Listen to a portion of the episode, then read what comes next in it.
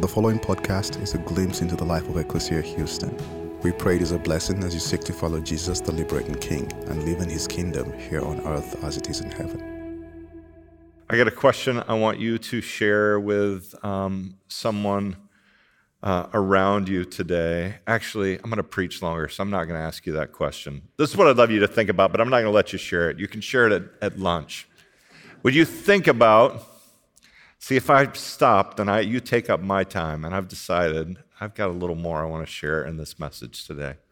Um, but I'm curious if you think about a gift that you gave in uh, this season of giving, maybe in December or in the new year, what was the most satisfying gift that you gave?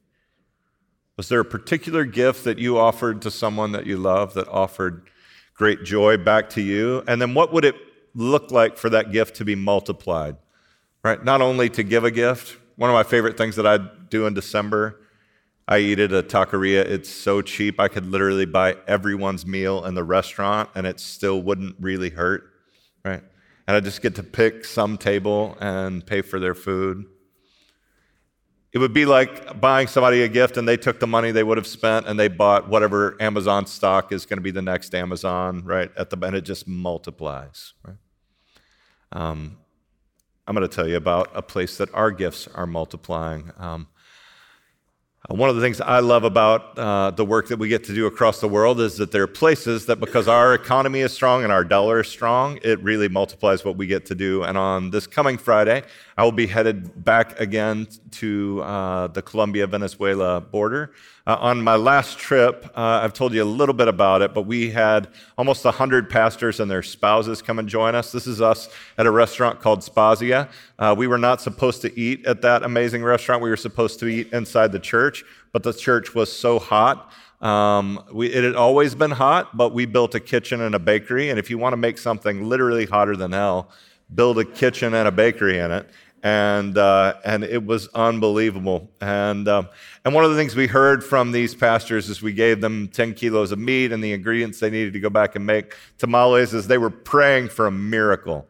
They were praying that they would experience something like what happened in John, where you just start passing around. Can you imagine being the kid that gave the fish and loaves to Jesus, right? And here your gift just gets multiplied. And one of the things I love is whether or not really a miracle happens there. A miracle really happens for us because our dollar is so strong, we can do so much that literally just a few dollars goes a really long way. And Ecclesia, I hate to break it to you, you have more than a few dollars. We have more than a few dollars. God's called us to be really generous and what we're able to do and impacting people across the globe. And it was about a year ago that I sat in this room, and uh, in two different locations, actually, downtown and here, we had different uh, ladies in our church that have Venezuelan bra- backgrounds that gave me some pan de jamon. It's this beautiful bread. I wish I had some for you today, but they were all out at the bakeries around us. It's filled with ham. If you want good bread, fill it with ham, right? And with some olives and some raisins, and it's typical uh, at Christmas to have pan de jamon or pan de Navidad. And, and uh, Ecclesia, established this bakery where we've been baking uh, a lot of it, and we're literally watching these things um, multiply. And today, I want to invite you, uh, well, and I also want to invite you to pray. As we go back this week, we're looking at new opportunities. We're going to have Venezuelan pastors come, uh, some even all the way from Caracas, and we'll be uh, looking at ways that we can strategically partner over the next year. We'll also have uh, friends and partners in from Living Water International uh, to get to look at some areas where some native tribal people are living along the border. They're living in really difficult conditions uh, in those places. they, um, they're living in these little shacks they don't have access to clean water or hygiene or sanitation. And so we're looking at ways that we can help improve their health. Literally, everywhere you go, kids are running around uh, without clothes or the basic necessities. And um, I love being a part of a church that says, let's see the work that we do multiplied in these ways. And so today we're looking at a bunch of stories. We've been in the Gospel of John, and we're looking at stories where Jesus performs a miracle. Many of these are miracles of multiplication. Um, today, we get to look at what is likely my favorite story in all of them, and it wouldn't surprise you um, because the first miracle hits close to home for me because Jesus turns water into, and uh, not just wine, like really good wine. And not just wine, but a crazy amount of wine. Literally, the low estimate is 150 gallons, right? Like, not many people, there's a reason they don't serve wine by the gallon, right? There's a good reason. And yet, when Jesus sees the party coming to an end, he does this amazing miracle. And yet today, I, I, I want to invite you to look at it, but look at it not just, it's a great story about wine and about uh, celebrations and about wedding, but I, I'd love for you to look at it as a story about our hearts. See, really, what we see in these narratives is that Jesus leans into a place where there is something missing. Does anybody have anything missing in their life? He leans into places where we see um, there are things lacking where we find emptiness. And then Jesus fills that void, that emptiness, but he does more than fill it. He like overflows it with more than we can imagine. So I wonder today if we could look at it not as a story about wine, but as a story about the way that Jesus fills those spaces that are empty and that we could contemplate together what are the empty places in our life. So as you look back, especially on 2019, I wonder if there are places that you say, there were some things lacking for me in 2019. Anybody would just say, like, I was lacking contentment in 2019. 2019, contentment was hard to find, or trust, or joy. Anybody look back on 2019 and say, I, I, was lacking in the loving relationships and experiences I would like to experience in my life? Or put another way, is there anybody that's like, I had too much love in 2019? Anybody feel like it was an overdose of love? I'm really hoping 2020 has a lot less love in it. Probably not, right? None of us look back and th- we think, you know what? As I look to 2020, I'd like to see some places where I have emptiness. I don't know about you, but many of the places that I find that I feel empty, I feel there's a void, are places that at some point I have felt rejected some of us, it's really, it's really almost creepy, right? We, we can have places we were rejected as a child. We have, can have places we were rejected that we hardly remember. And they've created this void that we've been trying to fill that we're not even fully aware of. So I wondered today if I, um, I'm a bit ashamed that I've waited this long. I've been preaching 30 years, and it's the first sermon I've ever preached on what I believe is an issue that almost every one of us, I would pose to say every one of us, struggles with. And it's about how we see ourselves and the dysfunctional patterns we fall into. Um, many will label it something like codependency. And this is what codependency looks like. There are a number of definitions, but I'll give you one that I think is the simplest. It's when my self worth equals my performance plus your approval. It's been fun and challenging preaching this sermon repeatedly because even as I preach this sermon, I realized I am codependent in the way that I preach. Right? Because I am often, right, if a few of you fall asleep, I'm like, I'm done. Like, because in part, I don't have your approval, which must mean my performance sucks, and then it all starts to spiral from there. Anybody else have that struggle? Be honest enough to say that's part. That's a real thing. And so, but the reality is that if you or I are basing what we think our worth is off of how we perform and how other people receive that performance, you can imagine life's going to be an ugly roller coaster. You, you will never, you'll never fill that void. You will never, and some of us, we, we've made a life of trying to defy it, but let me tell you today, you will never perform well enough. Let me break it to you. Not everyone will love you. Are you okay with that? See, I, I grew up in a church where I think I was taught, I, I was told about Christianity, but I was taught codependence. That most of what it was was, are you okay with me? And if you're okay with me, then I'm okay. Anybody have relationships like that where you're constantly checking in and you just tell, like, hey, you're not okay with me, are you? And you, you feel like you need to do whatever it is until they are okay with you? Am I, am I the only one? Is somebody else not? And, and you just, I, if I just can get this right and this right and this right, then you're going to be okay with me and then I'll feel okay. And something in your spirit isn't right till you can get to that place. And I just want to tell you today not only is it an unhealthy way to live, it's an unchristian way to live. Other ways you might know you struggle with codependency is if you are almost magnetically attracted to people in extreme crisis. If just people where their lives are falling apart, it's your opportunity to swoop in as though you will fix them. I can just tell you, I spent a lot of my life. Some of you do this, it's even worse. You do this in your dating relationships. You look for the, the person who is the biggest disaster and think, I will date them and fix them. That is a really bad way to live, right? I'll just tell you as a pastor, I spent years.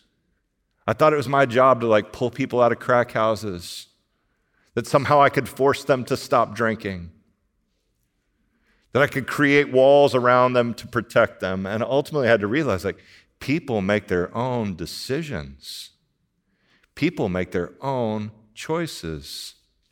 And they have to live, and I have to live with my own choices.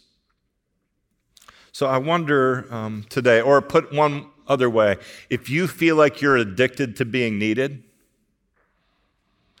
you're at this place where you just, if someone needs you, it gives you meaning and purpose in the world. And so you create scenarios in which others rely or depend on you. It's another way to think about codependency. So, what I want to do today is look at the story. It's a great story in John chapter 2. But I want you to imagine that in this narrative, that, that wine is not just wine, it's a symbol for a good life, a beautiful life. And it actually is in Scripture a symbol for a good life. They tell about where there is wine, there is abundance. So in John chapter 2, this is what it tells us that three days later, I think coffee is also a symbol of something. It's not in the Bible, but it has to be. Somebody let me know what coffee is a symbol of. It tells us in John 2 that three days later, they all went to celebrate a wedding feast in Cana of Galilee. It's one of my favorite places we get to visit um, as we go through, just to imagine we're very close to where Jesus would have performed this miracle. And Mary, the mother of Jesus, was invited, and together with him and his disciples, while they were celebrating, the wine ran out. And Jesus' mother hurried over to, to her son. You can almost sense Mary's urgency. And Mary says to Jesus, The host stands on the brink of embarrassment. There are many guests, and there's no more wine. To which Jesus responds beautifully. He says, Dear woman, is it our problem that they miscalculated when buying wine and inviting guests? My time has not arrived. Now, I've often just read past this in this story. It's just part of Jesus' dialogue, and Jesus and his mom are going back and forth, and we all go back and forth with our mom. And I just, but I, I, I believe it's actually much more instructive than that. I think Jesus is saying to us clearly, right? If I'm Jesus and I made the whole world and I made the people that are getting married and I made wine and all of this, and I can still look and being Jesus, I can sit in the room where there is a crisis. Anybody think of yourself being in a place where there is a crisis, right? And I'll just tell you, like things like Hurricane Harvey, they bring out the best and the worst in me because I feel like I'm made to tackle a crisis. And if there is a crisis, it becomes my crisis. And you know what Jesus teaches us in this passage? He's sitting in the room where there is a crisis and he says, This is not my crisis. This is not my problem. So if Jesus can say, and Jesus is Jesus and we're not Jesus, by the way, so if Jesus can say, This isn't my problem, then there are probably a million things that are not your problem. I'm curious, if you look back on 2019, how many of you can say, I stayed up late at night worrying about trying to fix someone else's problem? Or better put, is there anyone here that can look back on 2019 and you didn't spend any time or energy worrying about trying to fix somebody else's problem? Anybody that can say that in 2019? Because if you if you did, I, would like to know your secret. You should write a book, right? Because many of us, we just take on other people's problems. And I wonder what it would look like in 2020 if we just leaned in and said, What if we focused on our own problems, our own struggles? And we realized there's just a lot that we can't fix. Now, that doesn't mean that we're not generous or kind. It doesn't mean we don't find opportunities to be helpful. Jesus decided, I'm going to be helpful. But he also wanted to be clear it's not my problem. I'm, I'm not responsible for fixing, right? And I wonder if there are people in your life that you, you feel like you need to rescue. And what would it look like in 2020 to say, I want to be helpful to those people, but it is not my job to rescue them? So, a couple of truths that I want to point out to you in this passage. This is the first. That leaving behind codependency means we have to respond in new ways. We're a people made to act, not react. And what we often do in codependency, what we often do in our world is we're, we're waiting for somebody else's crisis, we're responding to other people's problems, and so then we fail to act and just do the thing we know we're made to do. What I want to invite you to think about in 2020 is what does it look like to be the person that wakes up this year and says, you know what? I have particular gifts. I'm put in a particular place in the world. I have particular strengths. And I'm going to live into those strengths and I'm going to be the person that God made me to be, despite criticism, despite drama, despite other problems. I'm just going to work the plan of who God made me to be. Melody Beattie, who writes a lot about codependency, says it this way, and I think it's beautiful and important, and maybe it's beautiful to me because it hits home for me. She says codependents are reactionaries. They overreact. Anybody in that category? They underreact, but rarely do they act. They react to the problems, pains, lives, and behaviors of others. They react to their own problems, pains, and behaviors.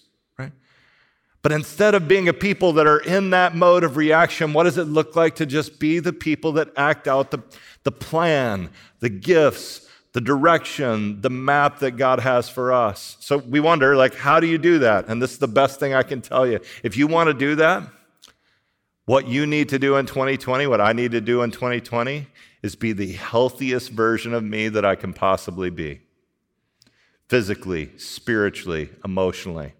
Now, some of this comes down to like the simplest things. It means you do the basics, which are like eat, sleep, pray, right? Like, If you don't do those things, and you, you could read a thousand self help books this year, you could do all kinds, but if you just eat and sleep and pray, and by eat, I mean we actually eat well. This is the thing I have to tell myself, right? Not just eat what I want to eat.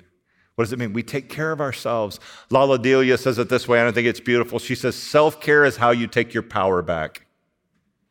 Right? We live in a world that can feel so chaotic. I can sit here and go, I don't know what's going to happen with Iran, and I don't know what's going to happen with this or with that. There's all these places that feel out of control. I don't know what's going to happen with these people because I, you know what? I can't seem to control anybody.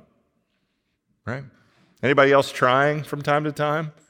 It doesn't seem to work, and I, I don't know how to get the response from them I long to get. But there is one person you can change, right? You know that. Who is that person? Yourself the only person you can change. And in 2020, if we say, I'm going to focus on changing the one person I can truly affect, it would be a beautiful gift. Secondly, and this one's a hard one, but it's really an important one. We're a people made to love, right? Not enable. See, one of the reasons that people stay in really bad addictions and bad behaviors is that there are usually a group of people around them enabling them to make that happen. They're actually helping them avoid the consequences of their bad behavior and they just keep doing it. And I just got to be honest with you, this is the really hard thing if you're a parent in the room, right? This is the really hard thing about being a parent because parenting is a codependency trap. It's actually a trap laid to turn you into a codependent because these little beings come to you and they are actually in the beginning totally dependent on you, completely dependent on you. But very quickly, the goal and the job is to make them not dependent on you, right? So, and that process is just naturally hard and painful, right? So I can remember what it felt like to our oldest is just she was ready to be totally independent at like a super young age. At like four or five years old, we got her to kindergarten. And it's the first day of school. You're ready to walk around and meet the teacher. She's like, no, no, no, no, I got this. I don't need you people, right? I don't, just internally, you're like, but you're in kindergarten. Like, I want to meet your teacher. It just felt like, this is too soon. This is too fast, right? But, you know, again, if your kid's in university, right? Your kid's in high school, even in elementary, there, there are places you have to let go. Right? If you're calling your kids university professors, you're in trouble, right? Like that's a problem. If you're trying to shield them from their own consequences, that's, that's trouble. Darlene Lancer says it this way She says, allowing others to suffer the consequences of their own actions without enabling them is the best motivation for them to undertake the difficult task of change. And the truth is, most of us know it in our lives. The things that brought us to change, we're having to face our bad decisions and the consequences of them, right? And that's just a, it's just a healthy part of life. But if we try to cushion that for our spouse, for our parents, for our children, it won't work well. Now, we can be there to comfort, to love, but we can never be that trampoline that catches them in the midst of those decisions. But the truth is, often um, we have turned Christianity into this um, cult of niceness that becomes about people pleasing rather than about God pleasing. And I just want to warn you, Ecclesia, I'm warning myself in this sermon that people pleasing is dangerous, in part because you won't ever please everyone. So it's totally unsatisfying, right? If it becomes your religion, people pleasing, you will be so miserable. Or Tracy Malone puts it this way she says, People pleasing is a very dangerous lifestyle. In the end, you lose yourself to the needs of others. You, you ultimately lose all sense of self and who God created you to be because you're trying to please people that can never fully be pleased with you. Let's get back to the, the narrative in the scripture, and then I'll share with you two more points, tell you a story, and we'll take communion. So, what happens, right? Jesus, again, he says to Mary, Dear woman, please know this is not my problem. This is not our problem. But Mary turned to the servants, and Mary said, Do whatever my son tells you to do. Now, again, Jesus made clear it's not my problem, but I'm going to be kind because I'm Jesus and I can. And apparently, there's not a liquor store close by. Right? So he says, This is probably the easiest way. My time has not yet come. And here you go. So it tells us that in that area there were six massive stone water pots that could be used to hold 20 to 30 gallons. They were typically used for Jewish purification rites. This were things like a mikvah, a bath. We would think of it like a baptism, right? A ritual cleansing, and yet you had to do it over and over and over again to be ritually cleansed. And Jesus' instructions were clear. He said, fill each water pot with water until it's ready to spill over the top. Now, no, this would have been a metaphor you'd hear often in the scripture, right? Filled and running over, right? What's it a symbol of? Abundance, right? God said, literally, just here's plenty, here's more than you could want. This, is, this would be uh, something that any Jew would be familiar with, right? It's part of, actually, it's one of my favorite parts of a Shabbat meal. When we, when we spend time in Israel, if you have uh, Jewish friends here in the States, as you share a Shabbat meal, one of the first things that happen is that the, the man of the house will take their favored wine goblet, he'll place it on the center of his plate. And then he'll take the bottle of wine and he'll pour the wine into the goblet until it spills over onto the plate, right? And then one of the first things that has to happen before anybody can eat or do anything else, the man of the house has to take that goblet and, and drink the whole glass of wine. And that's when you know this party is going to get started, right? And, and then it just starts like singing and food and more wine and more food and more stories about God's grace and goodness. And I wonder every time I'm there, I wonder like, I wonder why we're so depressed, why we lack a sinner. And I watch these people who just every Friday, they gather with people they love. They're reminded God's grace is abundant, His blessings are abundant. They share those stories. It's a gift. So when Jesus is saying this, He's telling them, get ready for abundance. Now, I wonder, pause with me in the story for a minute. I wonder if the places where you have something missing love, trust, acceptance, joy, contentment what does it look like in 2020 to not just think, oh, I could have enough love to get by? Anybody else live with a scarcity mentality? My counselor, Dan Allender, he says, sometimes you're like a camel. He says, someone will do something nice for you. You'll hold on to it for months to get you through. He said, what, what does it look like instead to go, no, no, that, I'm just going to live in the abundance of love? Like for some of us, we've gone, is that even possible? Jesus is saying, it is. With me, it is possible. He keeps going. He it, spilling over, right? And then he said, Then fill a cup and deliver it to the head waiter. And they did exactly as they were instructed. And after tasting the, the wine, water that had become wine, the head waiter couldn't figure out where such wine came from, even though the servants knew. And he called over the bridegroom in amazement. And the head waiter said, This wine is so delectable. Now, again, imagine. You, You've had some, some contentment. What if God brings you a contentment that's supernatural? It's the best contentment you've ever had. You're actually totally content with exactly what you have, and you don't want more. He brings you a joy that's better than anything else, right? What we find is that when God multiplies, He doesn't just multiply it in abundance, but also in the quality of what God gives to us. So I wonder, right? He says, literally, this is the, this is the most exquisite fruit of the vine. Why would you save the most exquisite fruit of the vine? A host would generally, and this is still true today, serve the good wine first. And when his inebriated guests don't notice or care, he would serve the inferior wine, right? This still happens at your house. I'll go over, you start with Caymus, you end with like a Trapiche Malbec from Walgreens, right? You're like, how do we go from that to that? Like, that's, that's a big gap. Like, why couldn't we stay up here? Right? But you kind of go, well, it's the end. We, we're out of the good stuff, right? They said, nobody does this. Now, I don't know about you, but as you get a little bit older, anybody else have the tendency to think maybe the best is behind me? Anybody else have a tendency to go, maybe it'll never be that good again? What if this is a metaphor for our lives and God's saying, wait, what you've had so far, you've just been drinking the cheap stuff.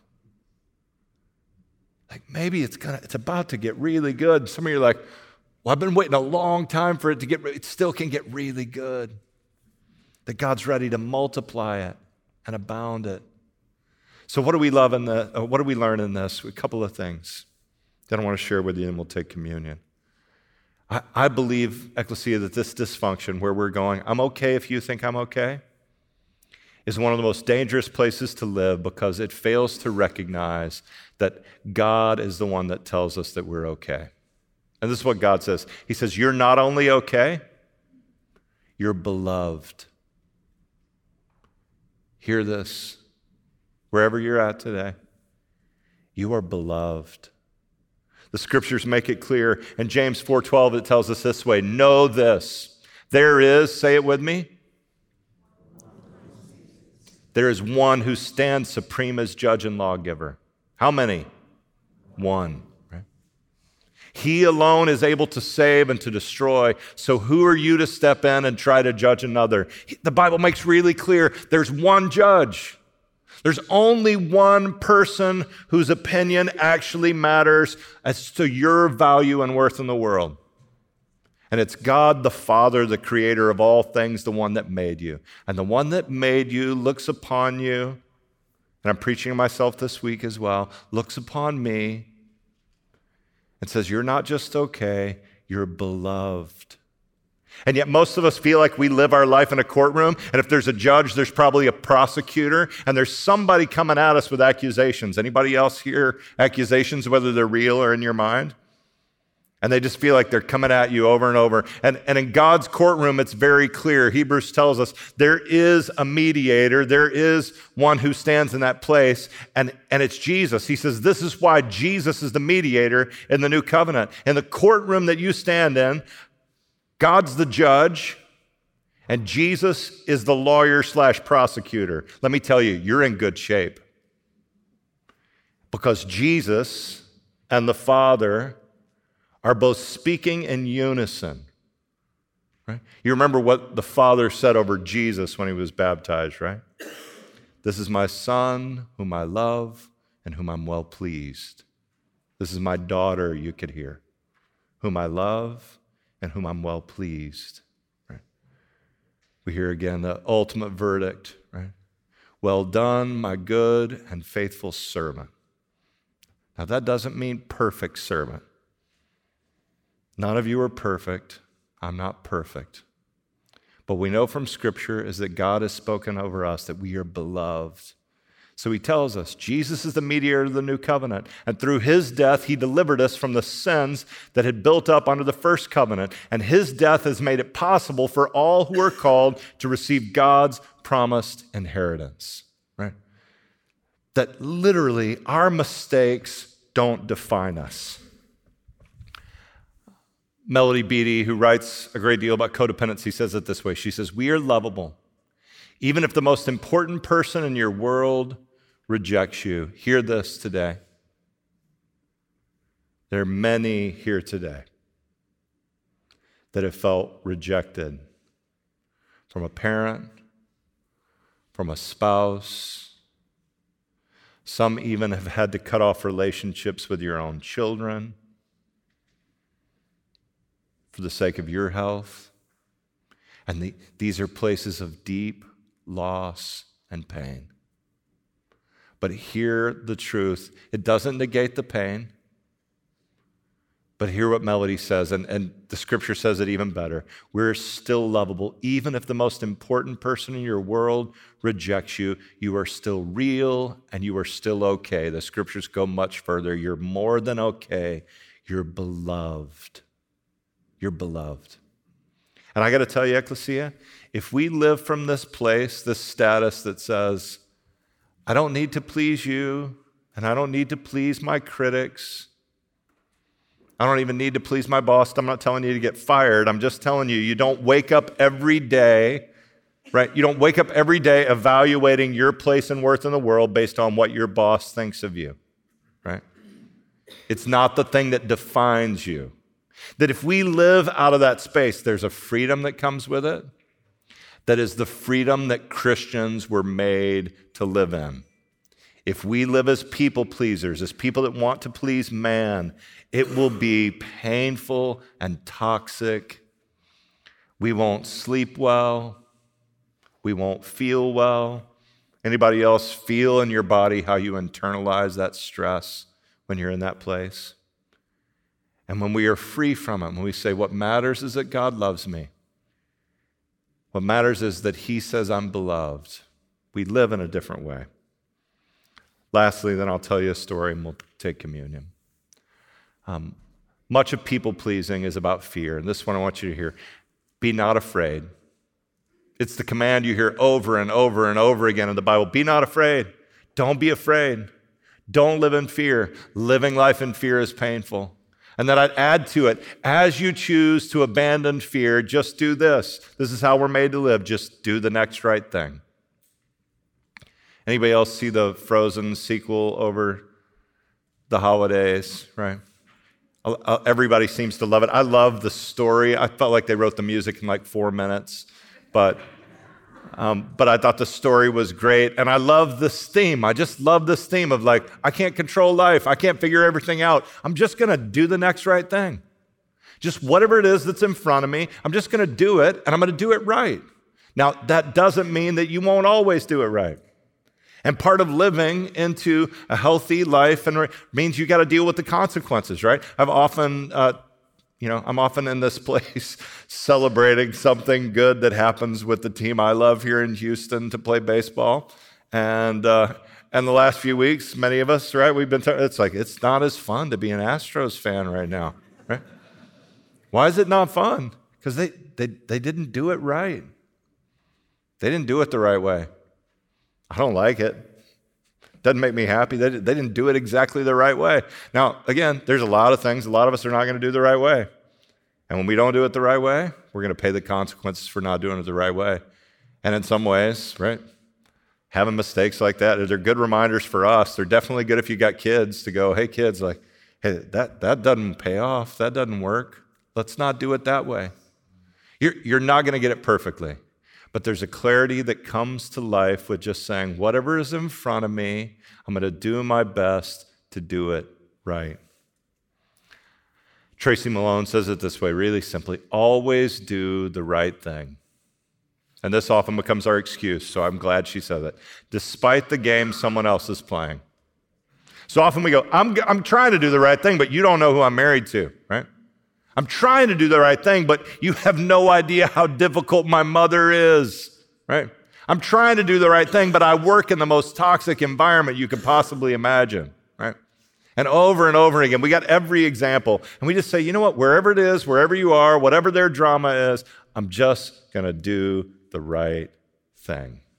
The right and loving thing. And that, that means abandoning those fears so she adds to it. She says, Everyone has fears. It's the bravery of heart that triumphs over all fears. I, I got to tell you, Ecclesia, I've got a dream and a vision that we would abandon some of these dysfunctional patterns of codependency and people pleasing and the ideas that our worth are based on what other people think of us. And then in 2020, we'd have a large community of people that just live in much healthier ways. I would also tell you these are really hard habits to break. They don't just fall off like that. But there's some foundational beliefs that we've talked about today that I think can truly transform us. This is what I can tell you from my experience now of pastoring Ecclesia for 20 years. And I probably could find this almost any place. But what I've learned as we walk together, uh, especially in the context of uh, people coming together in friendship and community, right? Um, uh, one of the things we've done often at Ecclesia is as we start a small group, people will share their story. And I hope many of you have had the opportunity to do that. It's a very profoundly therapeutic, healing experience. And in the earliest years of Ecclesia, I used to get a lot of phone calls from people, and they'd call and say, "Hey, I'm telling my story," and I'd go, "What? Did, you know, what meal are they going to serve? Maybe I'll come." And um, and then they'd say, "Well, I'm not really calling to invite you." Um, but I'm just calling to ask because I'm going to tell my story, and I really am pretty sure, like, I probably need to tell the PG version of my story, right? Like, I, there's some things I need to leave out of my story. And basically, what I found is every person was the same. Every person had this belief like, if I really tell people everything, if they really know what I think, if they really know what I've done, if they know what I'm capable of, like, no one will want to be my friend. And almost everybody had this idea that it was going to get rough in the room, right? People were going to get to place in their story and they were going to start throwing the chairs over and, you disgust me. So I've been to more than a hundred of these, right? And you know, every time in the story, it's the same. The circle gets smaller. People start moving their chairs closer to the person. People start reaching out, putting their hands on them, and they're saying, I'm not leaving. I'm not going anywhere. And even gets kind of weirder because then most people are like, man, I feel so much better now that I know how messed up you are, right? like, whew, what a relief. And they don't mean it in a bad way, right? They just mean like, I know I'm a mess. And so somehow knowing that you're a mess helps me deal with my mess, right? Because my life's not easy and perfect and yours isn't either. And I've told you this often, Ecclesia, but great relationships and friendships are never formed out of looking at someone and going, You are amazing, and I am also amazing. We should be amazing together, right? People don't look and go, You're beautiful, and I'm super beautiful. We should be friends, right? We look at people and go, Wow, you're struggling in the same ways I struggle, and maybe I could help you and you could help me. And maybe if we struggled together, the burden wouldn't feel so heavy. I can't fix you, and you can't fix me. But maybe if we tried to carry the load together, right, that it wouldn't be too much for either one of us. And I believe in 2020 that God's called us to live into that kind of community. I want to invite you today to communion, and communion is the opportunity, I believe, week after week, it's one of the reasons we do it every week, to abandon a life of people pleasing and codependency. What you hear when you come to the bread is Jesus speaking directly to you. He says, This is my body, and it's broken for you. What's he saying? He said, I have laid down my very body for you. That's how much you are my beloved. This is my cup. It's my blood shed for you. What's he saying? He's saying, You're not defined by your failures and your worst moments. In fact, I don't see them. I've forgiven them. I've actually taken them on myself.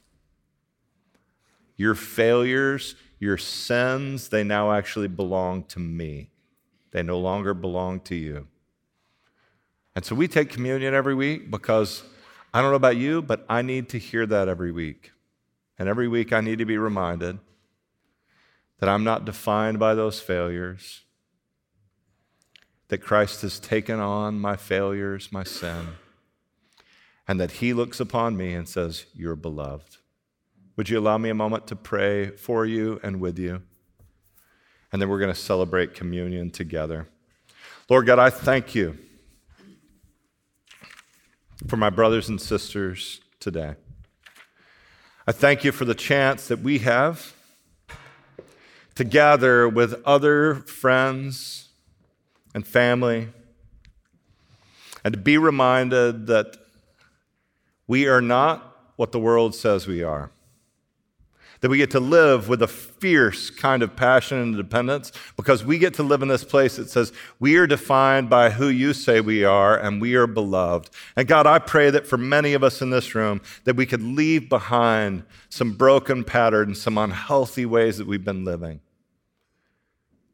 That you give us a new sense of joy, that just like the best wine that showed up at the end, that for us we'd move into a place and we'd say, wow, this, this kind of life where I don't need the approval of others and I rely on God, this is so much sweeter. It's so much better. Lord, I ask you to give us rest at night. That the accusations that torment us, the ideas that say we're not enough, the people that have spoken words into us that are untrue, that it would be like the sheetrock that's been covering the beauty of our lives, that it'd be ripped down and torn out and that the light of your love and beauty would shine through. We ask you today to bless this bread.